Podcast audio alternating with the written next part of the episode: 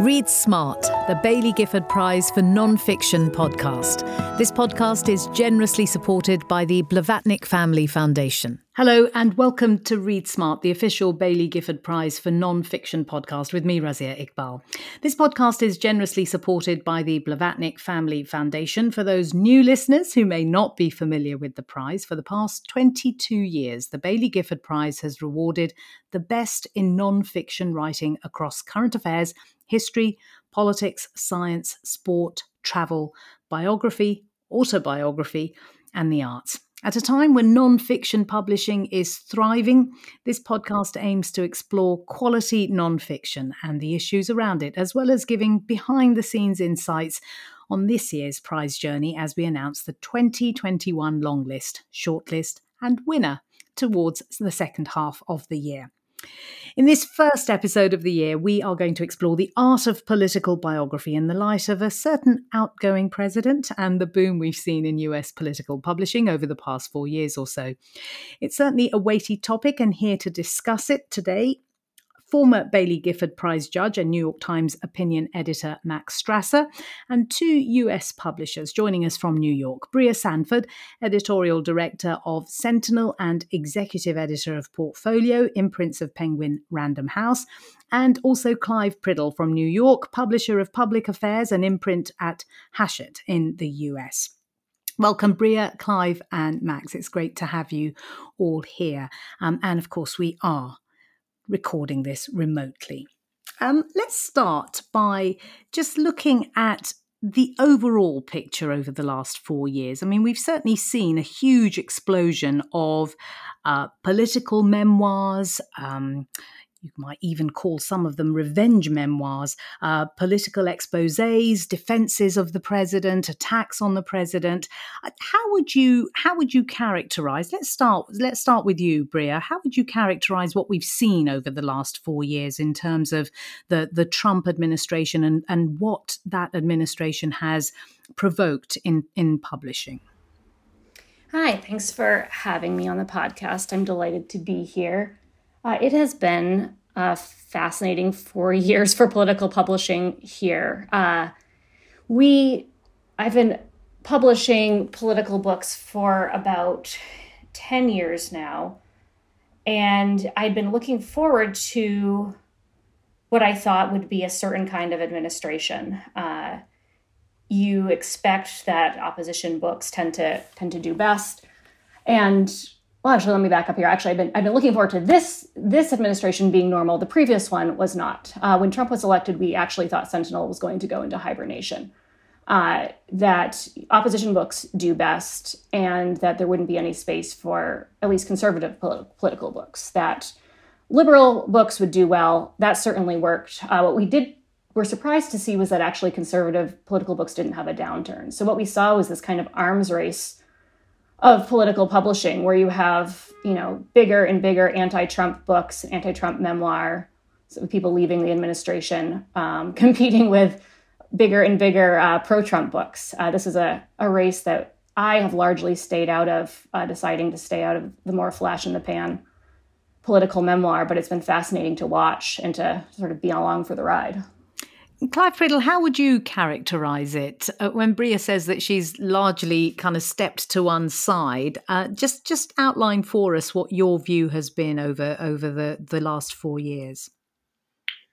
Uh, hi, it's nice to be here. Um, well, so I think uh, I think political publishing has followed the president, uh, or, or, the recently outgoing president, and as has transformed itself into two very distinct types of book. Uh, one in Trump's controversial, polarizing, celebrity oriented image. You can see a whole bunch of bestsellers uh, that, that don't really purport to be about deep political thought, but they're about partisanship. They're about flag waving. Um, many of them have MAGA in the subtitle somewhere. And then there is the more traditional area of political publishing, which is books about politics and society and the things that um, you know that change our world. And that is a, a much less flashy, um, much stabler, I would say, um, part of the publishing universe. uh, that probably too has been a bit animated by the fact that Trump was such a radical president. I think it was radical more in expression than in achievement, but definitely radicalizing in uh, in what he did to folks here. But there really are two different camps of books, and, and half of the political publishing that well, at least that bit that's in most people's minds is really celebrity publishing. We'll, we'll we'll we'll come to that in, in just a moment. Let's just get Max uh, uh, Max's thoughts on on the kind of bigger picture of of uh, of how he how you see what has happened over the last four years. You've obviously been following it very closely, and and and no doubt uh, there's been an awful lot of it in the New York Times opinion. That's for sure. Too. I mean, I think one of the things I followed the most, and a lot of journalists did, is is there were just news making books uh, during the Trump administration. You know, every couple of months it seemed like you know whether it was Bob Woodward Woodward's book or James Comey's book or John Bolton's memoir, you know, these books would drop and everyone would say, well, what's in this? What's it telling us about what's been going on inside of the White House for the last uh, few months or few years or whatever?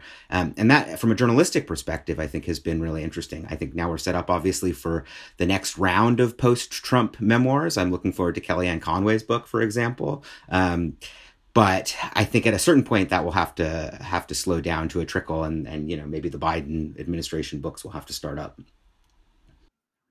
Mm, I mean, well, they are already coming out. I mean, we've we've had um, Evan Osnos's uh, biography of of Joe Biden, and and of course the um, uh, memoirs of both Michelle and uh, Barack Obama have done enormously well. But let's let's just go back to the very beginning of the Trump era because the one the one that completely detonated uh, political books was was Michael Wolff's Fire and Fury inside the Trump White House, which emerged really soon after he had been in power and it was like it was it was covering the first nine months of inside the white house. And, and max you're so right. We everyone was looking for what we could learn about um, trump's white house in that book.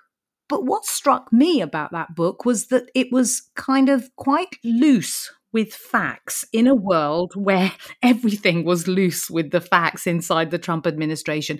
You know, he Michael Wolff didn't necessarily attribute the things that he said. There was there was an awful lot of um, lax journalism in in it. I, I, I don't know what what each of you thought about that, but it felt to me like it seemed to be a real handbrake turn in what we are used to in political books. Bria. Well, I, ha- I, have not read the whole thing, I must confess, but I, I will say that was my impression as well. I remember you know, I think it was in some interview he did that he said someone asked him about this, and he said, "Well, if it feels like it lands, it does." Some line like that, uh, and that that seemed very evident in the pages. I think my favorite my favorite bit there was when he suggests, based on what it wasn't clear that Nikki Haley and Donald Trump were having an affair, uh, and you know, then was trying to call attention to this in in news appearances later. There definitely was a feeling of you know, we're, we're used perhaps, unfortunately, to political memoir and autobiography where politicians are stretching the truth a little bit. I was a little less used to it being quite that dramatic in a book by someone who is purportedly presenting the news as a journalist.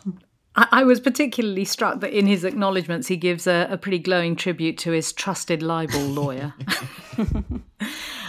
I, I mean, I, I think Clive. What do you make of, of the fact that it did seem to to be? I mean, whatever Michael Wolff's reputation is, it did seem to be a political book, unlike the traditional political books that we had seen up until that point. That that it was it was suffused with the writer's perspective and selection of material, but he kind of it's almost as though he was saying, "I'm not I'm not going to take a view on this in the end. I'm just going to lay out a whole bunch of things that I've overheard or that I uh, was told myself, and I'm going to let you make up your mind. So, in that way, it was kind of like a, a thrown together journalese of a book rather than, than a kind of um, traditional political biography.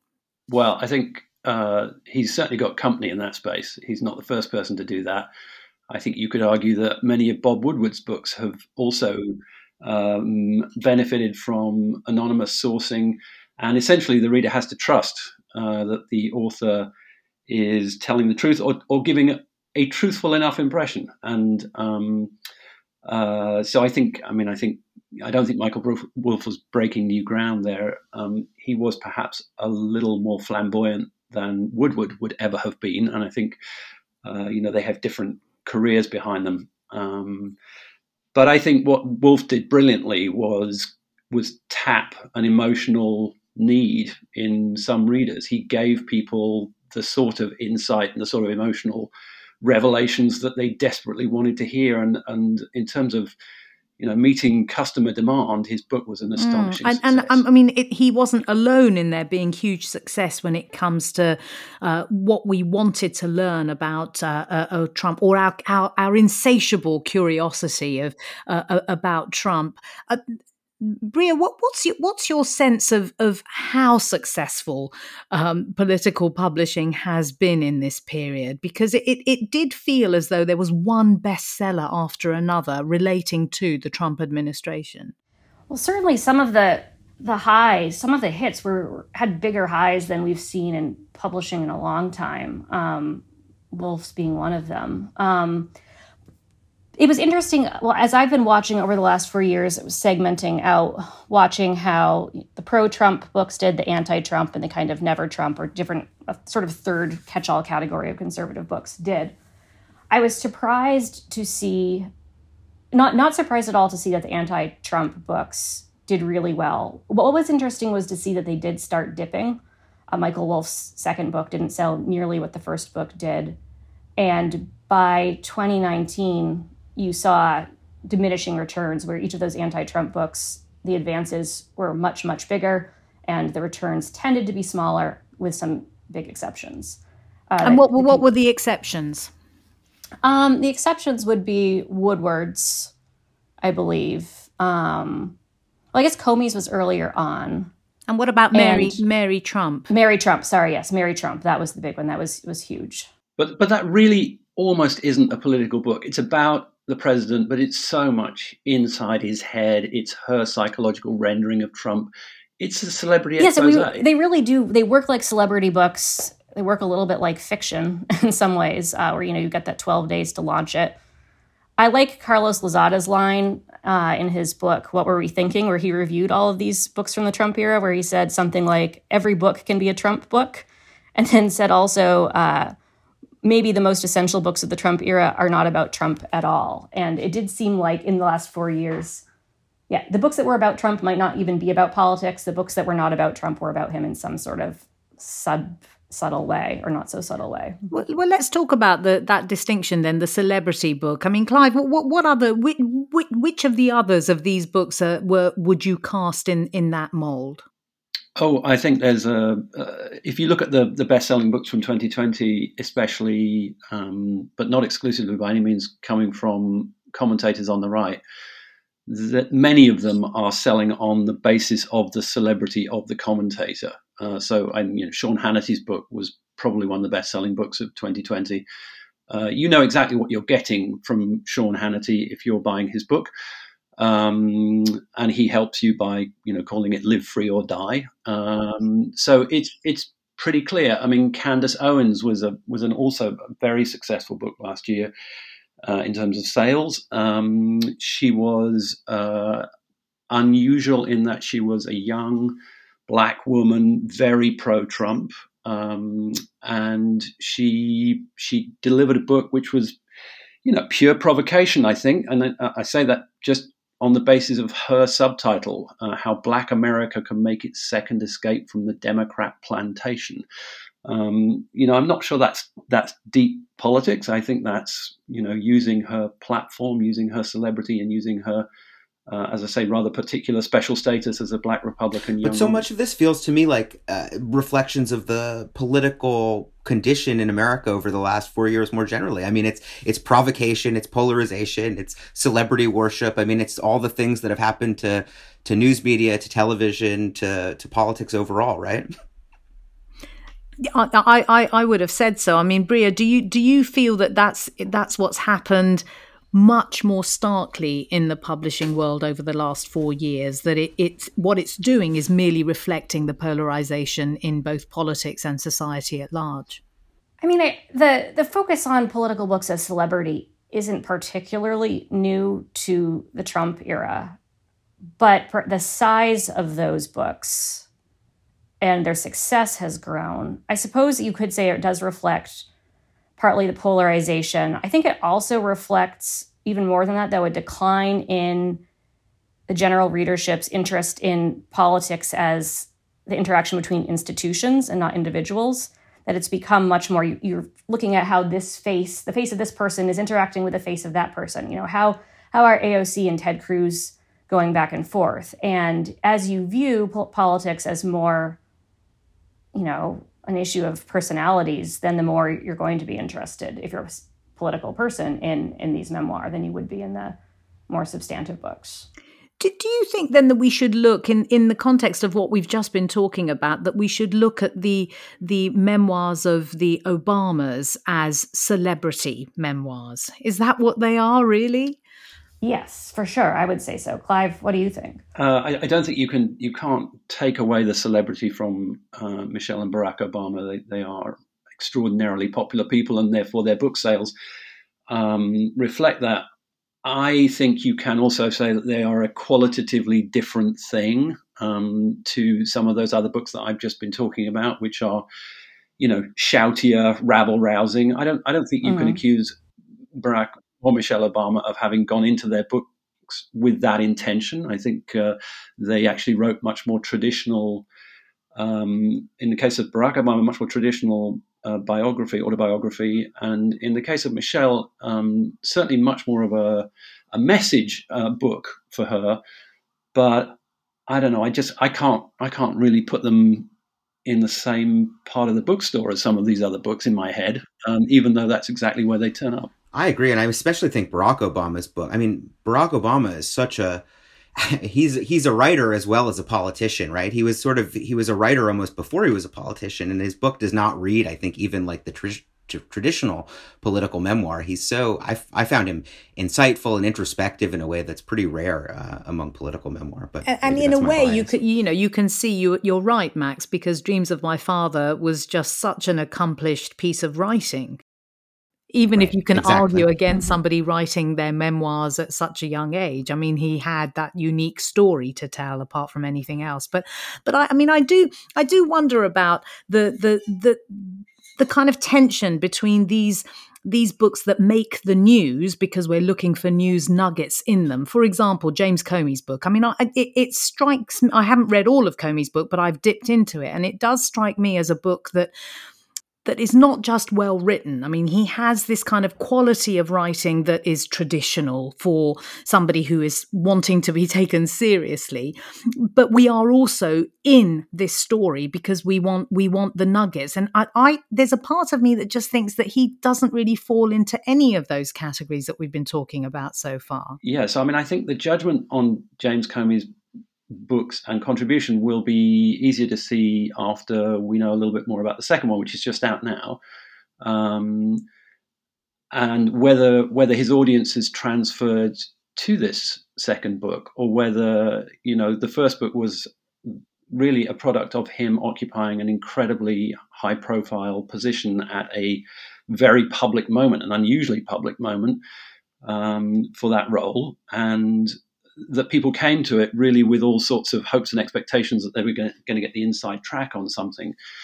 Um, especially because you know the FBI was very much in the spotlight for having allegedly or not interfered with an election. I don't know whether James Comey is going to retain that audience. I think it'd be really interesting to see, and I think uh, really to some extent, and it's not really fair to say you can judge one book on the basis of the next one, but I think you can perhaps judge the seriousness of the audience on the basis of whether it travels with him. Let, let's, let's talk about the way in which the um, political events have made an impact on on publications in the context of the dying days of the Trump administration. So Simon and Schuster dropped Josh Hawley's uh, book, which was about um, big tech.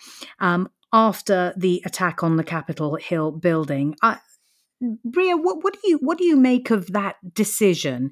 Given that it it felt felt very swift, it felt surprising. I was also surprised at how swift it was. I was less surprised that it happened at all, but I expected them to to wait a bit and perhaps do that quietly if that was the direction they were choosing to go. Publishers are making decisions based on a lot of different metrics. Uh, there's the there's how people are responding internally. There's how you think that the base the readership, the base of the readership that you were expecting will change as a result of something. There's how you how you think uh, the media will respond and your other authors will respond. It's hard to hard to say what any other publisher's calculation was exactly, but uh, it's certainly certainly interesting to watch. Mm, Max, what did you make of the decision? I mean, I think Bria put it well, to be honest. I think, and she certainly knows more about how publishers make decisions than I do. I mean, it seems like, you know, Josh Hawley's going to call it cancel culture or whatever, but it seems like it was a pretty, um, complicated calculus that Simon and Schuster had to make about, you know, where the rest of their list was going to fall on this and where audiences were going to be and what kind of PR blowback they would have to face. And uh, I guess, you know, they did what they thought was right for for them as a house. Clive, what do you make of of the the idea that people looking into the publishing world would say that book publishing doesn't make it a habit to treat ethical dilem- di- dilemmas as as a, a, part of their what they make their business right? They they follow the bottom line on the whole. So so in that context would it have been different if it had been it was going to be published on um, a much smaller imprint but still part of simon and schuster um, i'm not sure uh, I mean, it is going to be published. I just want to make that point. So, one of the uh, conversations that sometimes swirls around uh, moments like this is whether publishers are, you know, um, voiding the author's rights by cancelling a book. Uh, and in my view, they're not. And I don't know what went into the Simon and Schuster decision at all. Um, uh, and I don't have a view about it because I haven't read the book. Um, but they are absolutely allowed to make whatever commercial decisions they like about whatever they want to publish. And um, they would obviously prefer probably not to do it in full public view, but there's no obligation for them to publish books that they think are not viable. Um, and they clearly came to that decision over this one. And then Josh Hawley got a new publisher very quickly, uh, and that book is going to find its way into the market, and you know perhaps it will do additionally well because of the the slight that he suffered from um, from his originating publisher. So, you know, this may all work out just fine for Senator Hawley, um, and I, I, don't I don't feel especially sorry for his predicament. Um, uh, I feel a little bit more sorry for Simon and Schuster, but you know, the thing that sticks in my mind there is they did agree to buy the book in the first place. Um, so they did that once before. They, you know, they bought a book from what looked like a pretty execrable source, and it blew up in their faces. I, I, I, think you just have to ask the question: Should they have done it in the first place? So, I, I, I, this is really a question because I don't know the answer to this at all. Is is it the case, and this is really for Bria and, and for Clive, that, the five big publishing houses that that put out the majority of trade books in the United States have right wing imprints? Uh, yes, I, I, think it's true that everybody has a space for um, right wing publishing. Uh, we certainly do at Hachette, um, and I think within both both a dedicated space uh, and then within some of the more general lists, uh, they I'm sure would like to uh, consider themselves as general publishers who have a broad publishing tolerance and uh, and program. And I would certainly say that for the list that I work on. You know, and in fact, I was saying that earlier this week to a literary agent who was pitching me a book um, which I didn't want to do. But I said, you know, it's important that we publish good conservative books, and I, I absolutely have room for this. I just thought that what I was being offered was not that. And when you say good um, conservative books, I mean, th- these are not imprints that uh, will have lower standards or different standards to things like fact checking and so on. They- they'll still adhere to the standards of, of, of other publishing houses and, and imprints. Is that right? So I think that is broadly right, although um, I want to just suggest that fact checking is not necessarily the solution to what people see as, as the the issue of, of right wing publishing. It's often not whether the facts are correct, it's how they're connected and the opinions that surround them that turns a book into a sort of uh, you know very volatile set of chemicals. So um, there's something to do with the intent, I think, that perhaps publishers haven't wrestled with very much in the past and that maybe now we need to look at. I think that more than anything was what crystallized around the events of the 6th of January the thought that, you know, publishing in some way could contribute to agitating people that could lead to an attack on democracy. Mean, that, that had never happened before. The last people to have assaulted the Capitol were my fellow countrymen um, in 1814. So these are this is a new set of circumstances, and I think it's appropriate that you know Simon and Schuster and the rest of us should be newly careful about what we're doing. So, so that this is this is really interesting, Bria. What do you make of this? Because it seems to me that when we're talking about intent, we also have to bear in mind that there are still more than seventy 5 million, close to 75 million people who support President Trump. Um, a vast majority of them buy into the lie that he fed them that the election was stolen. In the context that this could be a potential market for conservative books that speak to this audience, how does a publishing house weigh up which way they they look, which way they turn? Well, if I were going to predict how other publishing houses would work, I would say that it's good to consider that there will be publishers who decide not to do stop the steal books simply out of consideration that they don't want to end up having to cancel, you know, a Milo Yiannopoulos book or a Josh Hawley book, uh, that they don't want to deal with the consequences later, and that they will be just deciding not to do them less because of moral considerations or considerations for the truth and more because of the liability. I think there will be other publishers who do have bright lines for themselves, uh, but it'll be impossible to tell which is which from the outside as you watch. Max, the, the, the Trump administration was unique on so many levels. And as the Biden administration uh, settles down into um, the, the more prosaic issues of just governing, I, I just wonder whether you see whether you project over the next four years that we're just, you know, it's going to be quieter. The political landscape is already much quieter. What what do you think is going to is going to happen when when you look at the the sorts of things that that your readers are going to be interested in and and and what people are going to be wanting to buy and read? Well, I mean, I think that there's going to be a lot less appetite for the kinds of things we were talking about earlier, sort of these tell all books or sort of inside the administration books. I mean, I'm will speak for myself, but uh, I'll speak for myself. But I'm not I'm not exactly dying to read you know Pete Buttigieg's memoir about how to save Amtrak. You know, um, so like. I think it's going to be a. We're going to be talking more about about ideas and about policy. Um, and actually, you know, I, I, think there's actually a huge role for for for Bria and for publishers in sort of the conservative ideas world to to do work right now, especially as the Republican Party is sort of figuring out what it is and where it's going. I think there's like a battle of ideas happening around conservatism that is going to play out in books and on op-ed pages. And to me, that's one of the more interesting and exciting political stories in America right now, much more so than uh, you know what's happening in the Biden White House day to day. Clive and Bria, tell tell me what you're looking forward to over the next four five years. Bria, do you have a five year look forward? Ooh, I've, I thought as far as four. I probably should be thinking five at this point. Uh, I am very curious, one to see how the stop the steal stuff plays out because I think Max is correct that there's some real opportunity for some interesting, you know, old fashioned substantive ideas political publishing being quite commercial as you see conservatives of different stripes duking it out. Um, I can also see a few Stop the Steal books being big and sucking all the oxygen out of that. Um, but I'm I'm excited for a chance for more books that will be a little less personality driven perhaps i'm sure there'll be plenty of anti-biden books there's a lot of there's a breadth of of ways one can criticize biden that wasn't that opens up possibilities that weren't there under Trump, where it really felt like people were wanting to know, you know, are you for or against Trump? And that's sort of the top line of your book.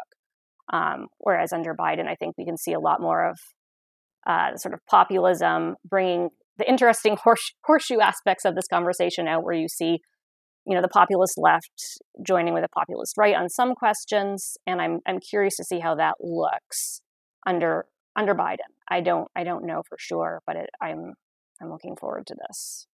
Clive, I'm very interested in your answer. Yeah, Clive, the last word to you. I definitely can't see four years ahead.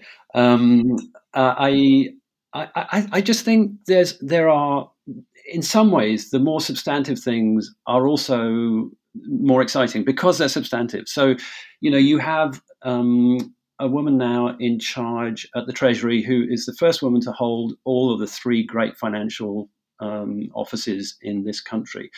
And she's an amazing and underestimated woman. And so, what Janet Yellen. Janet Yellen, you're speaking about. I am talking about Janet Yellen. What she gets up to is gonna is gonna be as impactful as anybody else, and yet you know perhaps because she's five foot nothing, everybody tends to look over the top of Janet Yellen. But she's really really important, and I hope she gets a significant amount of attention uh, for the job that she's got in hand. Um, in the same vein, you know, this country, along with many others, including the UK, has been printing magic money for the last um, two or three years to do various things, and uh, there needs to be a significant economic reckoning. That's a big political story too, and it's not got nothing really to do with personalities. So, I mean, I think there really are some substance issues which, which I hope will get a bit more time. Um, uh, and although they sound a little earnest, um, I'm kind of bored with Putin. I'm definitely bored with Trump. I don't want to talk about Dominion election counting machines at all. Um, Save the Steal sounds like a a jolly good slogan, and I hope it goes the way of many other slogans before it and that we move on to something else. Thank you all so much for taking part in this conversation. Bria Sandford and Clive Priddle in the United States, and Max Strasser here in London. Um, that's all we've got time for on this episode. To keep up to date with the latest news about the prize, do please follow at BG Prize on Twitter, Facebook, and Instagram. And you can also sign up for our newsletter through the website. The Baillie Gifford Prize rewards excellence in non-fiction writing and brings the best in intelligent reflection on the world. In 2020, Craig Brown won the Baillie Gifford Prize for his kaleidoscopic biography of the Beatles, 1234, The Beatles in Time, and was described by the prize judges, Max Strasser was one of them, as a joyous, irreverent, insightful celebration of the Beatles, a highly original take on familiar territory. It's also a profound book about success and Failure, which won the unanimous support of our judges. Craig Brown has reinvented the art of biography definitely worth a read. The 2021 prize longlist will be announced in September, followed by the shortlist in October. The winner of the prize this year will be announced in November. Thanks again to the Blavatnik Family Foundation for their support for this podcast. Till the next time, bye bye. Read Smart, the Baillie Gifford Prize for Non-Fiction podcast. This podcast is generously supported by the Blavatnik Family Foundation.